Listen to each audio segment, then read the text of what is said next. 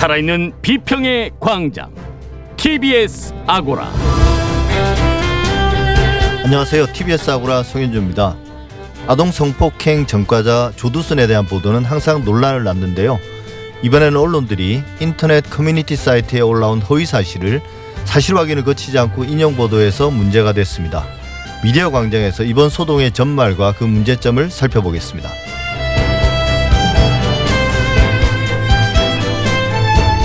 보궐선거가 야당의 압승으로 마무리됐습니다. TBS 대표 시사 프로그램인 김어준의 뉴스공장은 선거운동 기간 내내 논란의 중심에 있었는데요. 우리 언론의 이번 선거 보도, TBS의 뉴스공장을 중심으로 정리해 보겠습니다. TBS 아고라 지금 시작하겠습니다.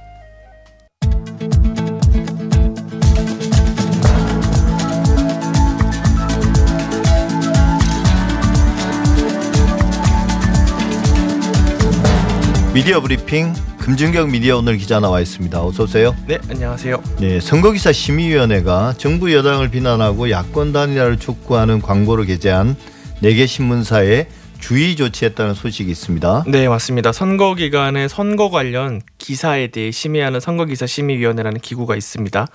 이곳에서 지난 3월 19일에 조선일보, 중앙일보, 동아일보, 문화일보에 게재된 야권 단일화 촉구 광고에 주의를 결정을 했습니다. 이 광고가 구체적으로 어떤 내용인가요? 아, 네. 해당 광고의 제목은 김종인, 오세훈, 안철수님에게 고합니다라고 돼 있고요. 내용을 보면 이 부강하고 행복한 국민과 대한민국의 현재와 미래는 문재인 정권 아래서는 더 이상 꿈꾸어서도 안 되고 바랄 수도 없는 암울한 시대가 되었다.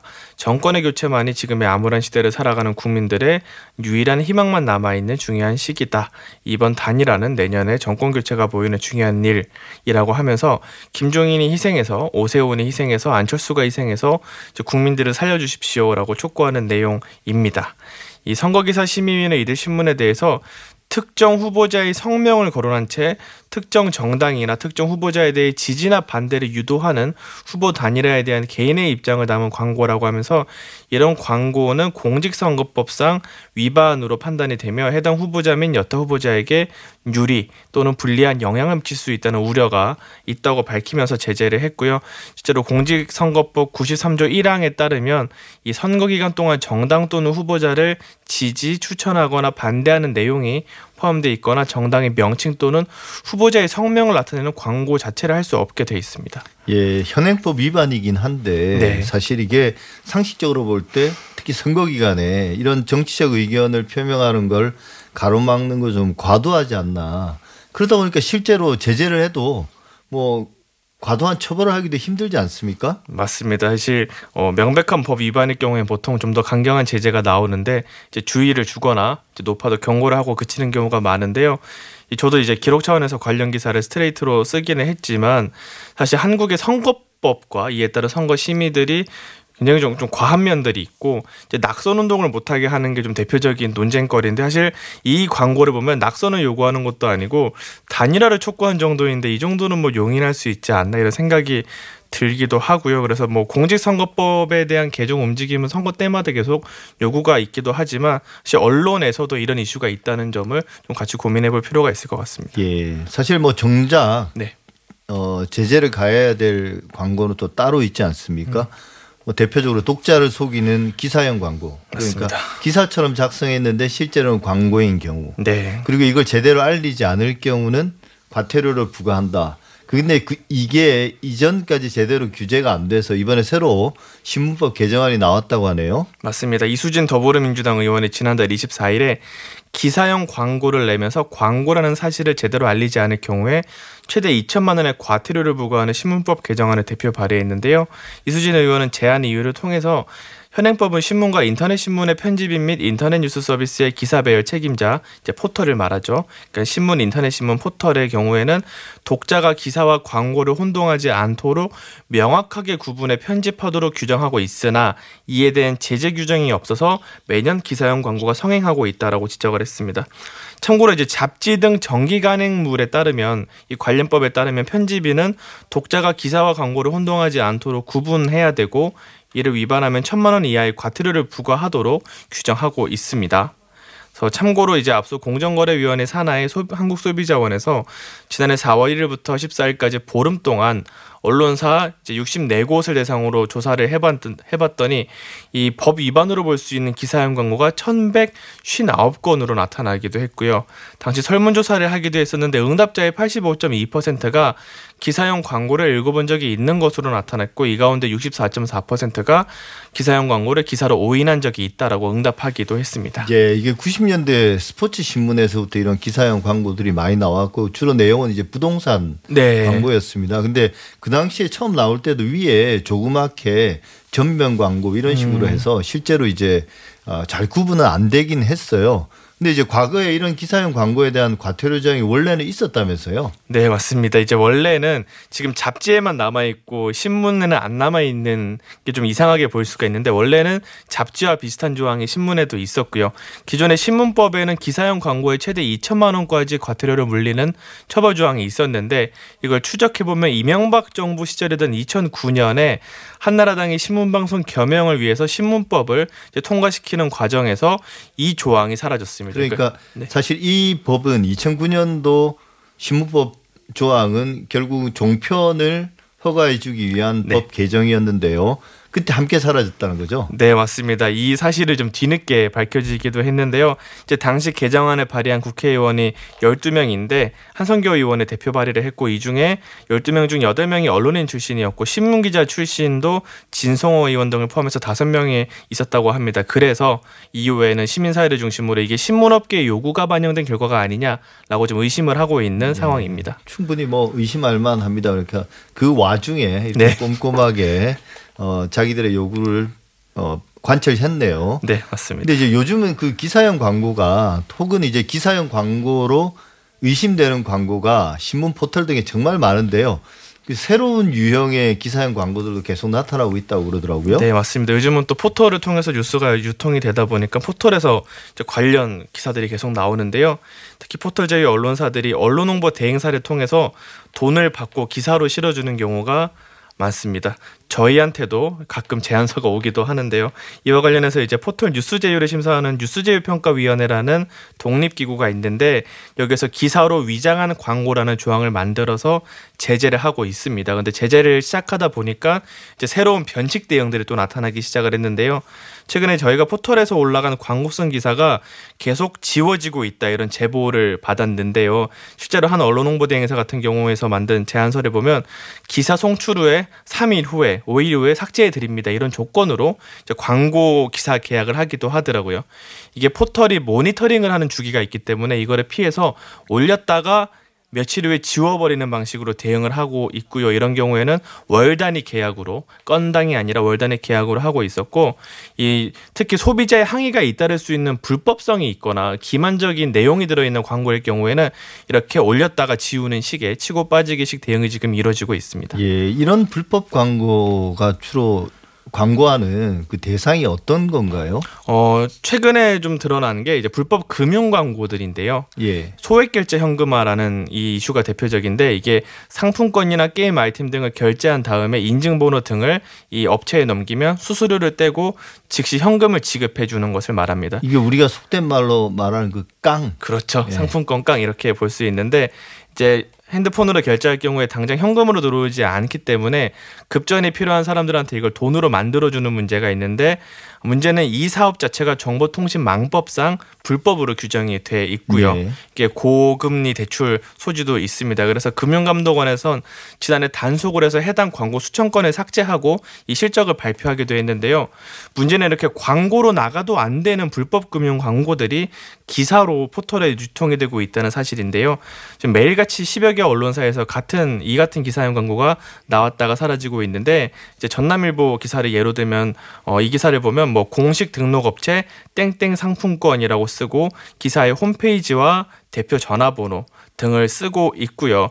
이 소액 결제 현금화는 간단하게 신청할 수 있다. 이런 이미지 이 글을 담기도 하고 기사에 보면 광고에 들어가는 광고 이미지를 그대로 넣어주고 있기도 합니다. 그래서 누가 보더라도 이거는 광고라는 점이 좀 분명히 드러나 있기도 한데요.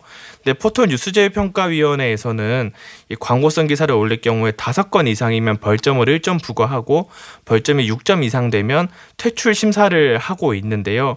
문제는 일반 광고 기사와 달리 이 기사는 명백한 불법 광고를 담고 있기도 하고 소비자 피해도 이어질 수 있기 때문에 이걸 이제 누적해서 제재하기보다는 별도로 좀 제재를 할 필요가 있어 보입니다. 예, 포털이 조금 더 그래 이런 문제에 대해서 단호하다면 네.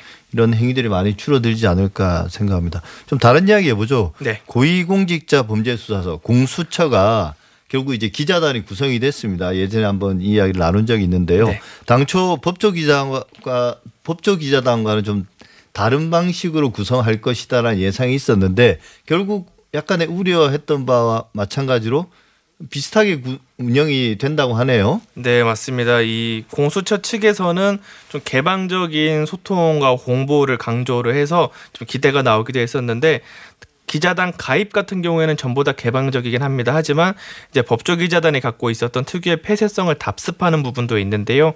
현재 공수처 기자단을 보면 이 가입 요건을 보면 한국신문협회, 방송협회 등 8개 언론유관 협회 중 가입한 매체만 조건으로 부여를 하고 있고요. 예. 유관단체에 속하지 못한 매체 경우에는 법조 관련 기사 목록을 제출을 해야 합니다. 또 언론 유관단체 소속 여부에 따른 매체의 공익성과 법조 기사를 검증 장치로 마련했다는 이 입장인데 막상 기자단에 실제로 참여한 매체를 보면 지금 대부분 법조 기자단 소속 매체가 그대로 이어지고 있는 모양으로 돼 예, 있고요. 예, 이건 뭐 현실적으로 그럴 가능성이 큽니다. 원래. 맞습니다. 예.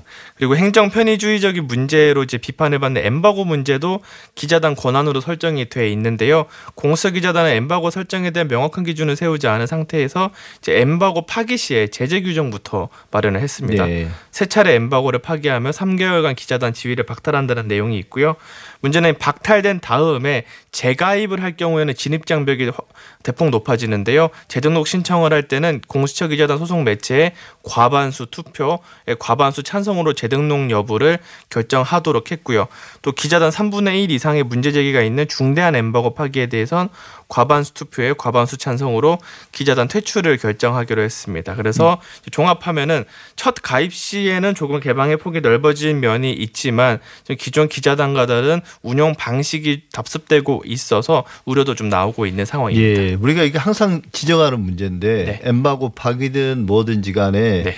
어떤 특정 언론사나 그 소속 기자가 어, 그 출입처에서 네. 문제를 일으킬 경우는 출입처에서 직접 제재를 하면 되는데 이걸 맞습니다. 기자단에게 계속 그 권한을 넘긴다는 게 문제잖아요. 맞습니다. 가입부터 시작해서 재가입, 징계 이런 것들을 모두 다 기자단에게 넘기는 게 문제인데 여전히 네. 똑같 거의 똑같은 방식으로 운영되는 거죠. 그런 의미에서는 맞습니다.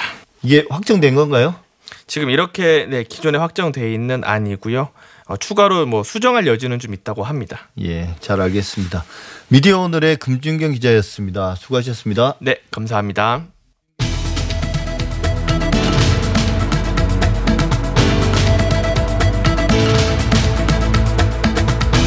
이슈의 논점과 사실관계를 짚어보는 미디어 광장. 지난주 한 커뮤니티 사이트에 마트에서 아동 성폭행 전과자 조두순을 목격했다는 글이 게재됐습니다. 언론은 목격글 속에 올라온 사진까지 그대로 실으면서 사진 속 남성을 조두순으로 단정지어 보도했는데요.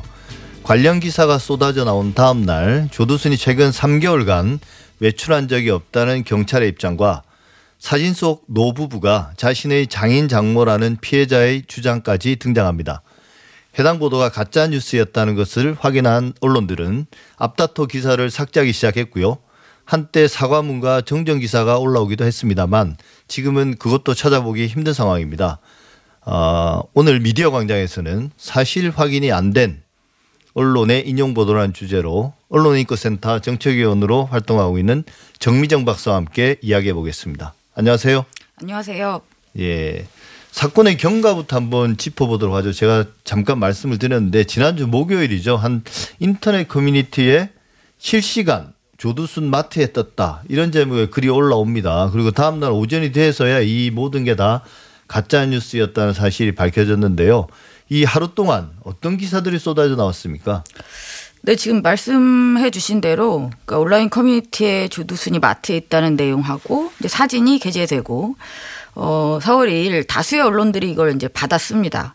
그러니까 특별히 뭐 덧붙임도 없습니다. 사진을 그대로 놓고 예. 이제 조두순이 마트에 떴다. 뭐 이 얘기를 하면서 좀 더 이제 구체적으로 작성된 기사의 내용을 보면 이제 그 정보에 대해서 네티즌들이 어떻게 반응하고 있는지 이제 구체적으로 서술하는 거죠. 그 뭐 예를 들면 내가 준 세금이 조두순의 술값으로 사용되고 있다. 뭐 이런 식의 소주 한 박스를 샀다고 하니까요. 네. 그러니까 카트 안에 소주 사진이 이렇게 소주 한 박스가 담겨 있는 그 사진이 이제 보도가 되면서 어 그런 반응들이 많이 있었습니다. 그리고 기사 내용은 결국 이제 그 사진과 함께 조두순이 소주를 샀다. 그리고 네티즌들이 굉장히 격렬하게 반응하고 있다. 뭐 요 정도의 기사들이 정말 말 그대로 쏟아졌습니다. 네. 그리고 바로 이일날 이제 법무부가 보도 자료를 배포하면서 어, 주두순이 외출한 사실이 없음이 확인이 됐는데요. 이게 사실이 아님이 밝혀지니까 기사들이 또 일거에 삭제가 됩니다. 네. 지금은 검색하면 주두순이 있었다라는 기사는 찾아볼 수가 없어요. 그리고 이제 정정된 보도들 그러니까 사실 조두순이 나타났다는 정보가 있었는데 사실이 아닌 것으로 밝혀졌다라는 내용의 기사를 다수 발견할 수 있습니다. 예. 그래서 사과를 했던 신문은 지금 포털에서 검색하면 서울신문에 바로 잡습니다 정도가 아직 어, 포털을 통해서 저희가 남아 있는 예. 확인을 할 수 있습니다. 예. 그래서 잠깐 뭐 정보를 하나 말씀드리면 그러니까 조두수는 12년형을 받았고요. 그다음에 작년 12월에 만기 출소를 했습니다. 그리고 위치 추적 전자장치를 부착하고 있고 7년 동안 그리고 마찬가지로 이 7년 동안은 심야 외출과 과도한 음주를 할 수 없도록 어, 되어 있습니다. 그래서 이건 이제 법원이 따로 조두순에 대해서 특별 준수 사항을 인용하면서 이제 나오게 된 조치인데요. 그러니까 굉장히 엄격하게 이제 관리를 받고 있는 것이죠. 예. 법무부가 이번에 배포한 보도 자료를 보면 조두순이 이제 작년 12월에 출소한 다음에 보호관찰관과 동행해서 생필품을 구입한 경우가 한 번 있었고, 그다음에 4월 1일 날 외출을 했다거나 주류를 구입했다거나 한 사실은 전혀 없. 있다. 라는 예. 공식적인 어떤 확인을 해 주었습니다. 그리고 어 지금도 계속 전담보호 관찰관이 상시로 이 음주 여부를 점검하고 있다. 라는 사실을 또 어, 밝히고 있습니다. 예. 그래서 철저한 이제 감독 어, 여부를 확인을 해준 것이죠. 네. 예. 과거에 비해서 결국 이제 SNS라든지 뭐 익명 대화방, 온라인 커뮤니티 이런 데서 막 그 기자들이 활용할 수 있는 그런 정보들 소스들이 막 나오지 않습니까? 근데 이제 이런 복잡다단한 세상에서 다양한 취재원을 활용해서 기사를 생산하는 것 자체는 우리가 문제 삼을 일이 아닌 것 같은데요. 실제 이제 문제는 취재를 안 한다는 거 아니겠어요? 그냥 있는 그대로 가져다 쓸 뿐이지 네. 확인을 거치지 않은 거잖아요. 그러니까 다양한 취재원들이 등장했다라는 것 자체는 뭐 특별히 부정적이지는 않은 것 같습니다. 근데 지금 말씀하셨다시피 문제는 취 재를 하지 않는다는 예, 사실이겠죠. 그래서 이제 관련해서 한 두 가지만 저는 이제 말씀드리고 싶은데요. 이제 한 가지는 그러니까 언론의 가장 중요한 어떤 역할 중에 하나가 결국 의제 설정 아니겠습니까? 예. 아, 근데 지금 언론은 그러니까 뭘 보도할까라는 그 이슈를 찾을 때 주로 SNS를 많이 뒤집니다. 커뮤니티라든지 뭐 SNS를 많이 뒤져요. 근데 여기까지는 뭐 괜찮습니다. 근데 이제 디지털 세계에서 이슈를 발굴하는 것 자체가 잘못된 것은 아닌데 실제로 우리에게 어떤 중요한 이슈를 발굴하거나 미처 몰랐던 일종의 어떤 제보와 같은 정보를 얻는다거나 하는 것이 아니라 굉장히 선정적이고 자극적인 주제만을 가져온다는 것이죠. 예.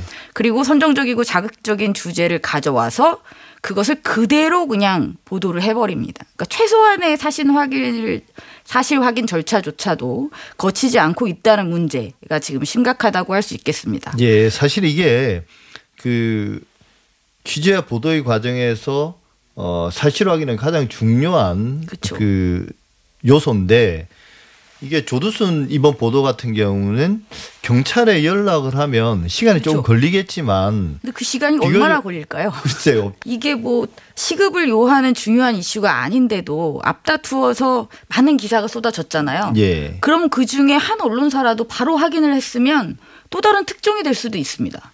근데 이제 저는 그걸 아무도 선택하지 않았다는 게 더 놀라운 예. 것 같습니다. 이게 결국은 이제 그 시간 다툼이기도 하고요. 빨리 이제 포털에다 기사를 올려야 되고 그래서 이제 단독 보도가 되어야 되는 거고 어 그런 의미에서는 분초로 다투는 문제니까 확인할 시간도 없었을 것 같고요. 그러니까 더 근본적으로 네. 이제 결국 SNS를 뒤지고 온라인을 뒤지는 것도 이게 매일매일 생산해야 될 기사들이 너무 많아서 그런 건 아닌가요? 기자들에게? 그러니까 이슈가 그렇게 급한 이슈여서가 아니라 포털에 1분 1초라도 빨리 노출이 되어야 빨리 대중들의 눈에 띄고 빨리 클릭을 받아야 돈을 버는 구조인 거죠, 지금. 그래서 만약에 요글, 여기서 조금이라도 늦게 서서 이제 포털에 올라가게 되면 이미 대중들이 다 알기 때문에 이제 클릭을 또안 네. 하게 되지 않습니까? 그러다 보니까 일단 확인 없이 베껴서 올리고 확인은 나중에 하고 뭐 책임진다라는 것의 수준이 그냥 삭제를 해버리는 뭐 이런 양태로 나타나는 것 같습니다. 근데 저는 여기서 그 뉴스 유통 문제를 다루기에 앞서서 한 가지를 더 말씀드리고 싶은 게요. 이게 결국 뭐 가짜 뉴스였다. 그래서 삭제했다. 이런 이야기를 많이 하는데 흔히들 가짜 뉴스라고 하는 이 허위 조작 정보의 부정적인 부분들이요. 이게 이런 경우에 보면 이런 허위 조작 정보를 진짜 뉴스로 둔갑시키는 게 지금 우리 언론의 수준이다. 그렇지 그렇죠. 않습니까? 그러니까 커뮤니티에 있었던 허위 조작 정보예요. 그것을 이런 식으로 보도하지 않았다면 이렇게 확산될 이유도 없습니다. 그러니까 몇 분 걸릴 수, 몇 분 정도 걸려서 확인 전화 한 통이었으면 충분히 가능했던 사항을 이렇게 하고 있는 것은 정말 심각한 문제라고 할 수 있겠습니다. 예, 사실 언론이 보도하기 전이었다면 그 커뮤니티 사이트에 있을 때는 사람들이 많이 의심했을 것 같아요. 이게 그렇죠. 진짜 조두순 맞냐? 그렇죠. 그냥 마트에 나온 그냥 노부부일 가능성은 없느냐? 그렇죠. 그냥 확인이 안 된 거니까요. 네, 네. 그리고 넘어갔을 문제인데. 그리고 이제 뉴스를 만든다면 어, 이런, 이런 정보가 지금 인터넷에 떠돌아다니고 있다. 그래서 내가 확인을 해보았다. 이게 정석적인 그렇죠. 기사의 방식이죠. 예. 이번에 좀 다른 주제인데요. 이게 이 보도에 만약에 사실 조두순이 실제로 마트에서 소주를 샀다 한들 이게 과연 이런 보도를 하는 게 정당한가의 문제를 저는 좀 묻고 싶은데요. 사실 조두순이 출소할 때부터 국민적 관심이나 분노는 상당했지 않습니까? 하지만 이런 그 사람들의 마음, 민심과는 별개로 조두순의 일상 하나하나까지 보도하는 건 어찌 보면 인권 침해 아닌가요? 이미 죄값을 치르고 나왔잖아요. 그렇죠. 제가 뭐 조두순은 편드는 게 네. 아니라 어, 세상에 많은 흉악범들이 또 형기를 채우고 출소해서 우리와 같이 살고 있습니다. 어떻게 생각하세요? 그러니까 저는 그러니까 대중들이 느끼고 있는 불안함을 나쁜 방식으로 이용한 굉장히 나쁜 형태의 어떤 보도였다고 봅니다. 그러니까 말씀하셨다시피 어, 어떤 범죄자에 대한 그 특히 만기 출소한 범죄자의 일상을 이렇게 추적하는 것이 그 범죄자에 대한 인권 침해의 소지는 전 충분히 있다고 봅니다. 근데 문제는 또 이 기사들은 인권 침해까지 가지도 않았다는 거죠. 아예 네. 잘못된 이제 뉴스였기 때문에. 근데 여기서 이제 한 가지를 짚고 싶은 거는 그겁니다. 왜 사람들이 이렇게 조두순 얘기만 하면 관심이 많을까요? 그러니까 불안한 거잖아요, 그렇죠. 사람들이. 걱정과 공포까지 그렇죠, 그렇죠. 있는 걱정, 거죠. 공포 이런 게 예. 있는데. 그러니까 그 이유는 또 그거죠. 이렇게 심각한 범죄를 저질렀는데 생각보다 너무 빨리 돌아왔고 우리 주변에서 정말 일상생활을 평범하게 할 거다. 그게 이제 또 다른 공포로 또 다가올 수 있는 것 같아요. 그렇다면 저는 만약에 언론이 이 사안을 보도한다면 그런 범죄를 저질렀는데 너무 빨리 돌아왔다는 것 그렇다면 우리 법에 관련 범죄에 대한 어떤 음, 조치가 문제가 있는 거잖아요. 그럼 그런 근본적인 원인 그다음에 그걸 해결하기 위한 정책적인 방안 이거에 대해서 좀 논의를 펼쳐야 될 필요가 네. 있는 것이죠. 그러니까 사실 조두순 하나만 잡아놓으면 저희가 안전한가요? 대중들이 느끼는 공포는 조두순이란 개인에 대한 건 아니지 않습니까? 저는 그러한 시각으로 언론사가 좀 접근을 해야 된다고 봅니다. 예, 사실 이제 그런 제도 개선이 이루어진다 하더라도 조두순은 어쩔 수 없는 겁니다. 다시 이제 소급해서 처벌할 없죠. 수 있는 것도 아니기 때문에 네. 그래서 조두순은 결국 일상을 살아갈 거고요. 남은 인생을. 그렇죠. 근데 이걸 마트에 나타났다라고 이야기하면 사실 어 굳이 몰라도 될 것을 알게 됨으로써 그렇죠. 또 이제 허위 사실이라서 오히려 더 안심하신 분들도 있을 거예요. 네. 알게 됨으로써 어 실제로 불필요한 어 걱정이나 그렇죠. 두려움, 공포 네. 이런 것들이 유발될 수 있을 것 같아요. 그래서 과연 이런 보도들이 실익이 있는가 저는 그런 생각이 들었습니다. 그리고 과연 대중들이 알아야 될 정보일까요, 이게? 저는 그렇죠. 보호관찰관의 어떤 식의 그런 통제가 잘 이루어지고 있는지를 확인하는 것을 보도하는 쪽으로 가야지 예. 이 사람의 일상을 그렇게 추적하는 방식으로 가는 것은 바람직하지 않다고 예. 봅니다. 차라리 말씀하신 것처럼 어, 조두순 3개월 어떻게 살고 있나. 라는 그렇죠. 보도를 하는 건 괜찮을 것 같아요. 그래서 네. 법무부에서 이런 식으로 관리하고 있고 이, 렇게 살고 있다 하더라. 이런 네. 보도들은 뭐 그렇죠. 나름 의미가 있다고 생각하는데 느닷없이 마트에 떴다 이런 그렇죠.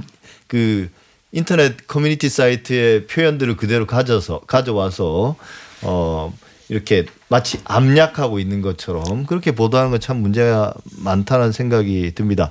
이런 어떤 범죄자들의 이후 출소 이후의 생활에 대한 언론 보도에 대한 성찰 어떤 게 좀 필요할까요? 어, 어떤 사실을 무엇을 그러니까 시민들이 필요로 하는 정보가 무엇인가? 그러면 기사를 작성할 때 어떤 이슈를 어떤 방식으로 보도할 것인가? 저는 이것을 충분히 좀 고민을 했으면 좋겠고요.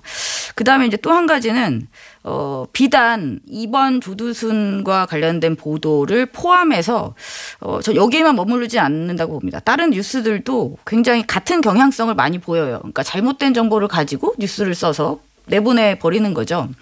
근데 현재와 같은 이 포털 중심의 뉴스 유통 구조가 존치되는 한 아마 이러한 방식은 계속될 거라고 봅니다. 예. 네.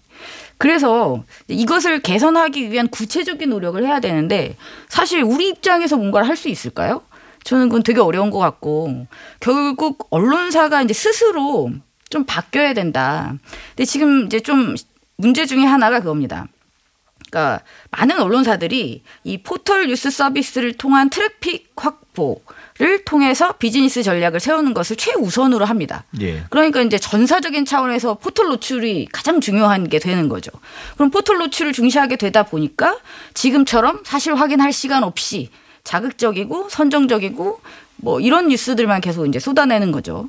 그러니까 물론 돈을 벌어야 된다라는 것은 이해할 수 있지만 이렇게 저열한 방식으로 돈을 버는 것을 스스로 고치지 않는다면 개선되기 힘들다라고 봅니다. 예, 사실 이런 네. 문제가 네. 터져도 유야무야 그 그렇죠. 기자나 혹은 담당 데스크들이 그냥 이런 실수였다. 뭐 그 정도로 그냥 넘어가는 경우가 많을 것 같아요. 네. 그래서 저는 언론사 스스로도 노력을 해야 되지만 결국 포털을 통해서 유통이 되는 것인 만큼 저는 이 포털 사업자들이 좀 더 적극적으로 구체적인 행위를 해야 될 것 같아요. 그러니까 사실 포털의 뉴스 배치에 대해서 굉장히 많은 의심들이 제기되고 있지 않습니까? 그런데 포털이 거기에 대해서 어떤 구체적인 설명도 사회적인 책임도 지지 않습니다. 그러니까 포털 사업자들이 스스로가 하는 일이 얼마나 중요한지를 좀 더 명확하게 인지를 하고 이런 뉴스 유통에 있어서의 품질을 제고하기 위해서 그다음에 우리 독자들이 시민들이 뉴스를 접하는 데 있어서 서비스를 개선하기 위해서 무엇을 할 것이냐 그러니까 좀 더 적극적인 노력이 필요하다고 생각합니다. 예. 지금까지 언론인권센터 정미정 박사였습니다. 오늘 말씀 감사합니다. 고맙습니다.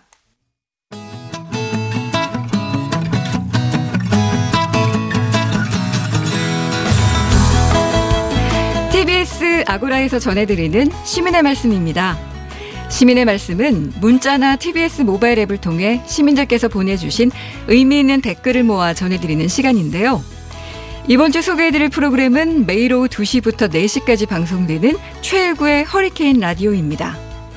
이 프로그램은 우리가 꼭 알아야 할 최신 뉴스와 우리 사회의 중요한 이슈들을 그날그날 정리해주고 청취자들의 마음을 읽는 고민 상담까지 또 요일별 다양한 코너들로 프로그램을 알차게 채워가고 있는데요.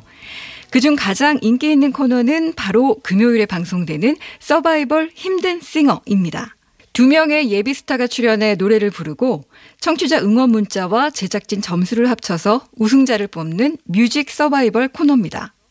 숨은 노래 고수들을 발굴해내는 묘미가 있어 큰 인기를 얻고 있는데요. 또 지난 3월 8일에는 가수 김수희 씨가 지난 3월 29일에는 원조 국민 여동생으로 시대를 풍미했던 가수 혜은이 씨가 출연해서 좋은 반응을 얻었습니다. 8815님, 아직도 허리케인 라디오 모르는 사람들이 있을까요? 있다면 정말 안타깝습니다. 정보와 재미, 두 마리 토끼를 다 잡아내는 최고의 라디오, 허리케인 라디오 하셨고요.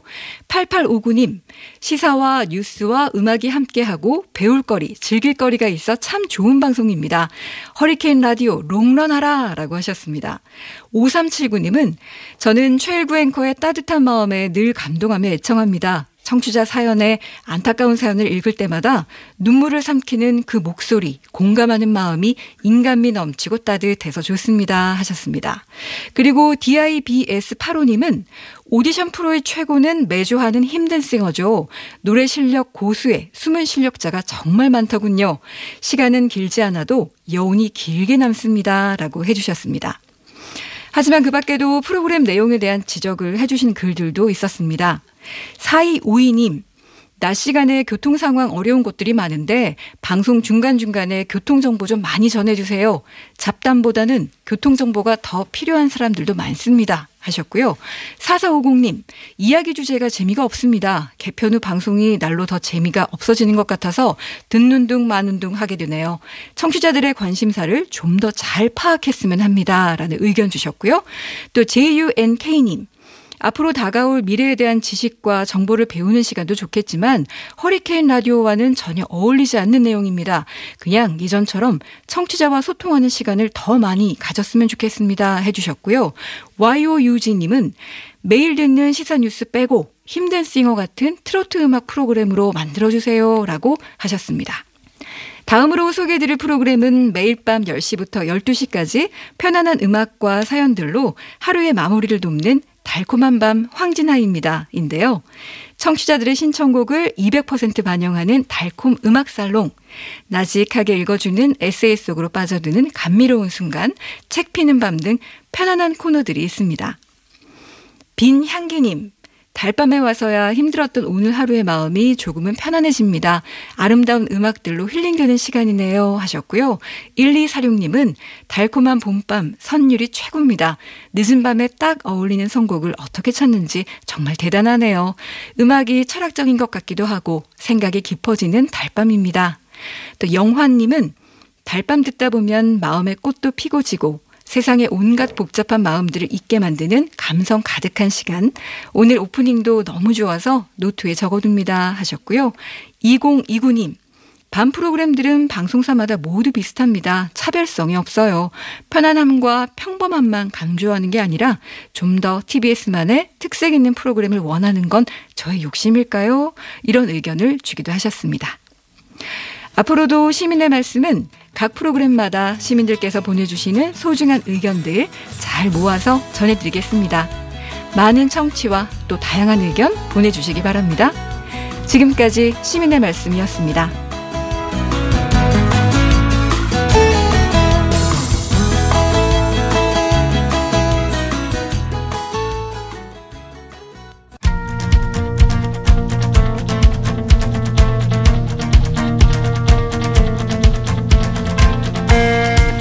시민의 방송 TBS가 지난 한 주간 주목했던 이슈를 살펴보고 우리 언론이 나아갈 방향과 대안을 살펴봅니다. TBS의 창. 4.7 재보궐선거가 끝났습니다. TBS의 창에서도 그동안 연속으로 선거 보도에 대해서 비평해 왔는데요. 오늘은 그 마지막 시간을 준비했습니다. 언론이 과연 유권자들의 선택을 잘 거들었는지 혼란과 정쟁만 부추긴 건 아닌지 그동안 TBS 보도를 총평해보고 이번 선거 과정에서 나타난 좋은 보도 나쁜 보도 추려서 한번 비교해 보겠습니다. 신미 민주언론 시민연합 사무처장 나오셨습니다. 어서 오십시오. 네, 안녕하세요. 예. 올해 재보궐 선거 일단 취재 환경에서 종전과 종전과는 좀 다른 변화들이 있었습니다. 이게 사실 별거 아닌 것 같지만 실제로 되게 네. 영향이 크더라고요. 네. 그 일단 포털에 실검 서비스가 사라졌지 않습니까? 그렇죠. 폐지됐죠. 폐지되고 예. 나서 맞이한 첫 선거죠. 예. 네. 이게 과거에 이제 이게 폐지된 이유가 선정적인 이슈들이 너무 급속하게 퍼져서 그래요. 이제 피해를 유발한다. 네. 어, 이런 또 이제 여론이 조작된다. 이런 문제들 때문에 네. 어, 사실 사라진 건데요. 어, 이런 미디어 환경, 그 작은 변화가 실제 선거에 어떤 영향을 미쳤다고 보십니까? 네.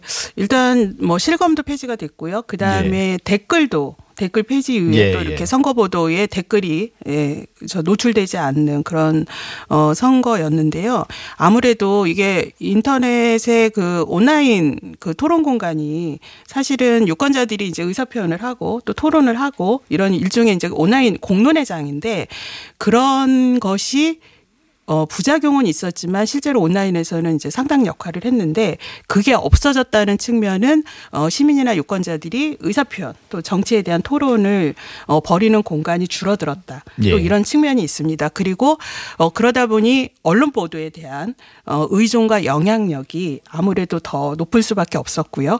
예. 그리고 어, 이번 그 보궐선거에 대한 얼, 미디어 또는 언론이 어떻게 보도하느냐가 유권자들의 어, 판단과 표 표심에 큰 영향을 미칠 수밖에 없었다. 그리고 언론이 미디어가 어, 제공하는 후보나 선거에 대한 정보가 중요할 수밖에 없었다. 이런 특징이 다른 선거보다 더 다른 점이라고 볼 수 있습니다. 예, 그러니까 유권자들이 스스로 만들어내는 공론의 장이 축소됐기 때문에 그렇죠. 네. 이제 언론에 대한 영향력이 더 커졌다. 그게 네. 어찌 보면 과거로 좀 되돌아간 측면이 분명히 있습니다. 네. 예. 그래서 저는 사실 이번에 이제 일부에서는 이제 이게 언론이 어 이게 선수를 띄었다. 그 언론이 선거를 만들었다. 이렇게 할 정도로 이제 언론의 그 이 이제 아젠다 이게 크게 영향을 미쳤다 이렇게 보는데요. 이게 이제 1990년대 후반 2000년대 초반에 언론들이 이른바 특정 언론이 뭐 후보를 어 만들고 선택하고 할 정도의 큰 영향을 미쳤었는데 그때로 회귀한 거 아니냐라는 표현이 나올 정도로 예, 예 이번에 미디어의 영향이 컸다라고 볼 수 있죠. 예. 근데 이제 이번 선거는 제가 느끼기에는 그런 어떤 상당히 파급력 있는 이슈들이 있었음에도 불구하고 후보자의 네. 도덕성 검증이나 이런 차원에서 오히려 조용했던 측면들이 있지 않습니까? 네. 어, 저희가 중간에 이번 보궐선거, 재보궐선거 보도에 대해서 말씀을 드렸을 때도 첫 번째 특징이 선거보도 양이 너무 적다. 예. 그러니까 지난 총선 같은 경우는 평균 30에서 40%의 보도량을 차지했는데 이번에는 막판까지도 17% 정도밖에 되지 않았습니다. 그래서 예. 선거보도가 일단 적었고요. 그 다음에 그 선거 보도가 대부분이 중계식 보도였습니다. 그러니까 후보의 동선이나 행보 위주의 보도였고요. 특히 어 이번이 선거가 이게 이제 보궐 선거다 보니까 정책과 공약에 대한 판단이 중요했고 정보 제공이 필요했었는데 정책과 공약 비중은 어 계속 한 자릿수밖에 되지 않을 정도로 매우 적었고요. 특히 어 요번에 그 후보자의 의혹 비리 의혹 같은 또 여러 가지 어 공방이 정치 공방이 벌어졌는데 언론이 이를 검증하는 보도가 너무 예. 극히 적어서 이게 정쟁은 난무하고 비리 의혹은 계속 중계가 되고 있는데 그 어느 것이 사실이고 어느 것이 진실인지 뭐가 본질인지를 유권자들이 판단하도록 언론이 이 사실 여부를 검증하거나 확인해 주는 보도가 너무 적었다는 거 그게 가장 큰 문제점이라고 볼 수 있습니다. 예, 사실 뭐 진실을 밝히는 게 쉬운 일은 아니고 특히나 선거 시기에 나오는 다양한 그런 의혹들에 대해서 일일이 다 언론이 뭐 어떤 전지전능한 것도 아니기 때문에 네. 진실을 다 밝히기 힘들지만 네. 그래도 언론이 적극적으로 규명해야 될 네. 그런 사실관계를 확인해 줄 부분들이 분명히 있었는데 네. 예를 들면 뭐 이렇게 우리가 생태 땅, 뭐 페라가 뭐 이런 그 키워드들이 난무했는데 여기에 대해서 별로 네. 그 논란만 많았다는 식의 보도는 있었지만 정작 그게 사실인가 아닌가를 밝히려는 그런 노력들은 별로 없었던 것 같거든요. 그렇죠. 어, 예를 들면 조선일보는 이렇게 제목을 뽑았는데요. 생태탕이 진흙탕이 됐다. 이렇게 뽑았는데 네. 그러면 생태탕이라는 키워드가 왜 그 이번 선거에서 그 생태탕과 관련된 각종 의혹, 문제 이런 것들이 어, 언론을 통해서 사실 사실이 확인되고 검증되고 이러지 않고 그렇게 어, 중계만 되면서 오히려 혼탁하게 만들게 됐는지에 대해서 가장 중요한 역할을 맡고 있는 게 언론이거든요. 근데 언론이 오히려 정치권에 어 정치권이 이렇게 어 이번 선거를 정책과 공약이 실종된 그래서 결국은 진흙탕 선거로 만들었다. 이렇게 또 어 비난하는 그래서 예. 본인들의 역할에 대해서는 쏙 빼놓고 정치권의 책임을 떠넘기는 또 그런 분석을 내놓고 있습니다. 그래서 이거는 어 언론이 사실 이번에 제 역할을 못한 것에 대해서 정말 성찰하고 돌아보기는커녕 어 이렇게 진흙탕이 되도록 마타도어 중심으로 가게 만든 언론에 대한 책임을 다시 전가하는 네 이거는 매우 어, 옳지 올바르지 못한 언론의 태도다 이렇게 생각하죠. 예, 사실 뭐 우리나라뿐만 아니라 뭐 많은 나라들에서 선거라는 게 결국은 그런 약간은 진흙탕 싸움 같은 게 분명히 있고 우리가 흔히 부르는 네거티브가 없는 건 아닌데 이제 그런 부분이 처음 불거질 때 빨리 딱 정리를 해주고 그래서 다음 단계로 넘어가야 정책 선거가 되고 정책 토론이 되고 또 정책에 관한 보도들이 이어질 수 있는데 그런 부분들을 계속 논란으로만 남겨뒀기 때문에 네. 그게 계속 확대 재생된 측면들이 분명히 그렇죠. 있는 것 같아요. 저 정치인의 주장이나 의혹을 계속 중계를 하면서 확 어, 논란을 확산해 온 것이 이번에 이게 주요 신문 특히 보수 언론들이 그렇게 했는데요.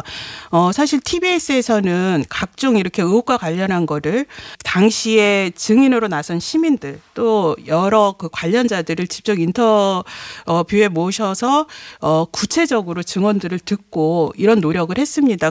그런데 이 언론들은 TBS의 이런 노력조차도 정치적 공방이나 그 배경이 있는 것처럼 또 이렇게 몰아가고 어 그런 또 보도를 했죠. 예, 사실 이제 이 부분이 우리가 이번 TBS의 선거보도 평가에서 가장 좀 눈여겨봐야 될 부분인 것 같아요. 다른 언론은 그렇다 치더라도 과연 TBS가 서울시장 후보 또 이제 부산시장 후보 특히 야권 후보들에게 지금 당선자들이 다 된 분들인데 네. 어 이분들에 관련된 많은 의혹들을 가장 직접적이고 능동적이고 또 공격적으로 검증해 오지 않았습니까? 네. 그 직접 인터뷰를 통해서 그분들을 스튜디오로 데려오기도 하고 또 이제 뭐 그 라디오기 때문에 얼굴이 드러나지는 않지만 그분들이 이제 자기들 겪은 이야기들을 소상히 그런 밝히는 노력들을 했는데요. 어, 이번에 사실 TBS가 이렇게 한 노력들은 우리 언론들이 선거 보도를 할 때 가장 먼저 좀 해야 될 일이었다 생각합니다. 그래서 이렇게 주요 후보에 대한 아주 심각한 이게 비리나 자격을 그 판단할 수 있는 이런 의혹들이 나왔을 때 그 의혹의 실체에 접근해서 사실관계를 확인하려는 노력 이거는 가장 언론의 기본적인 역할이 말인데 언론들은 사실 대부분이 하지 않았어요. 그 가운데 이제 TBS에서 직접적으로 시사 프로그램 특히 김어준의 뉴스공장을 통해서 어 잇따라 이런 노력들을 했는데 어 이런 노력이 이렇게 정말 어 일부나마 된 건 다행인데 이렇게 했음에도 불구하고 후속으로 언론들이 예, TV에서 나온 걸 가지고 다시 재확인하거나 다시 취재하고 이것도 충분히 예. 가능했거든요. 근데 그조차도 하지 않고 일부 선정적이거나 확인되지 않은 발언들을 또다시 의혹을 어, 예. 재점화시키면서 논란만 확산하는 그러한 수단으로 활용을 했고 어 그래서 어 상당히 이번에 이제 이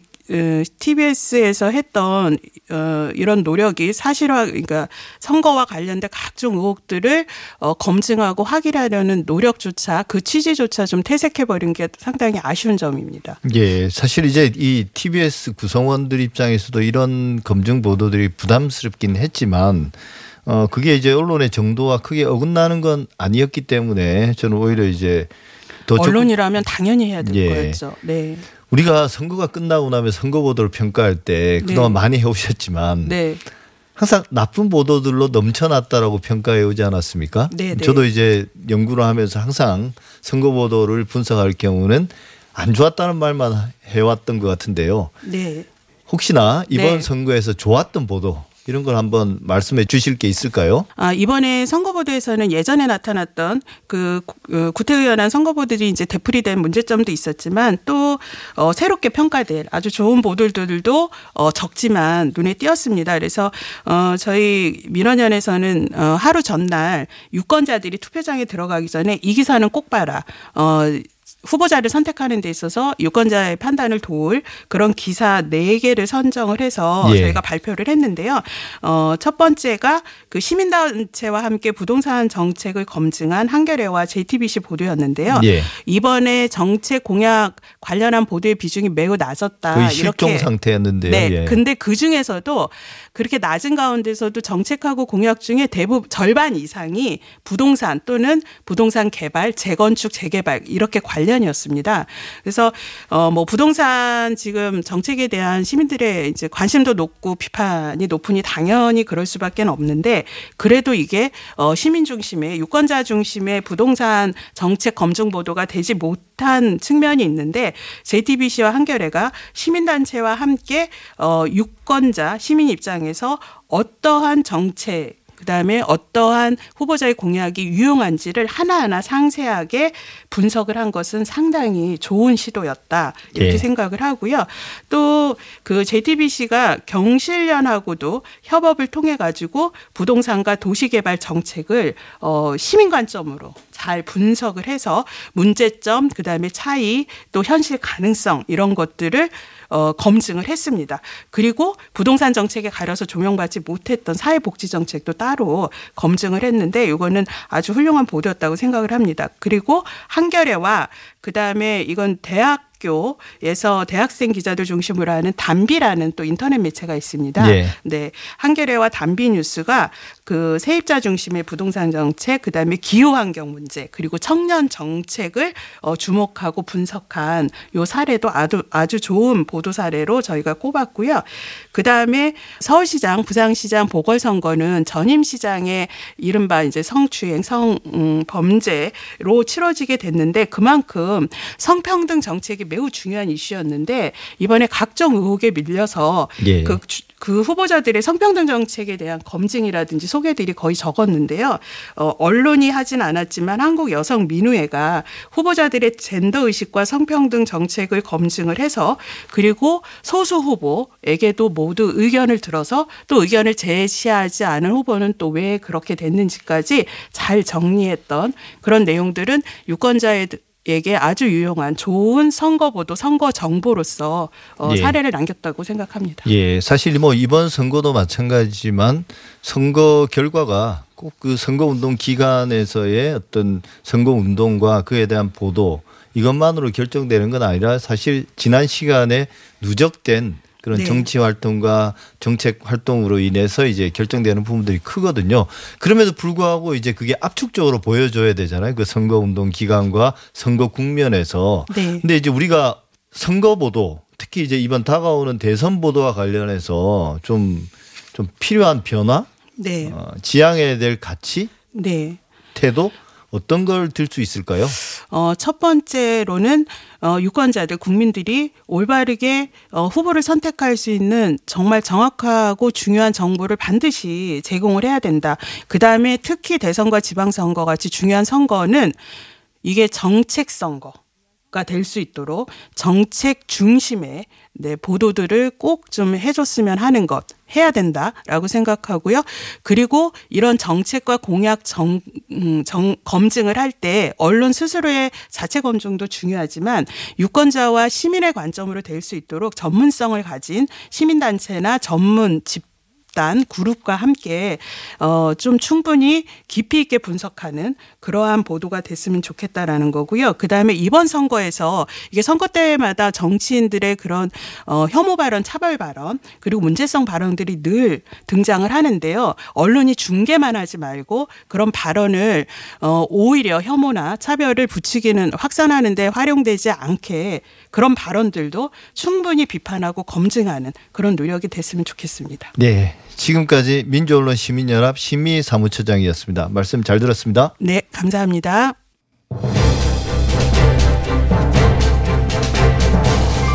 TBS 아우라 오늘 준비한 내용은 여기까지입니다. 저는 다음 주에도 일요일 아침에 다시 찾아뵙겠습니다. 감사합니다.